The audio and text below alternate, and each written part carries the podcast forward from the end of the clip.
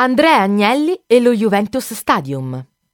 È un imprenditore e dirigente sportivo noto principalmente per la sua attività in ambito calcistico come presidente della Juventus Football Club e dello European Club Association.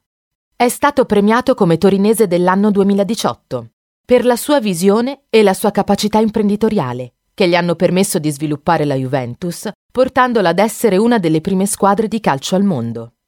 I suoi investimenti hanno permesso alla squadra di avere su Torino importanti ricadute, che non riguardano solo la tifoseria e lo sport, ma anche numerosi altri comparti, l'economia, il turismo, la cultura e il territorio.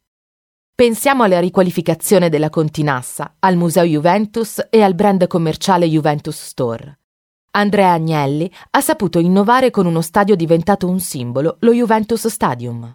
Una delle poche strutture con il pubblico così vicino al campo, una copertura ad hoc per non disperdere il suono della tifoseria e farlo arrivare con tutta la sua forza ai giocatori, e una serpentina sotto il terreno di gioco per evitare le gelate. Il Museo della Juventus, invece, dal 2012, ha ospitato più di 1.200.000 persone. Questa realtà museale ha arricchito l'avvenimento sportivo con aspetti legati alla storia e alla cultura calcistica.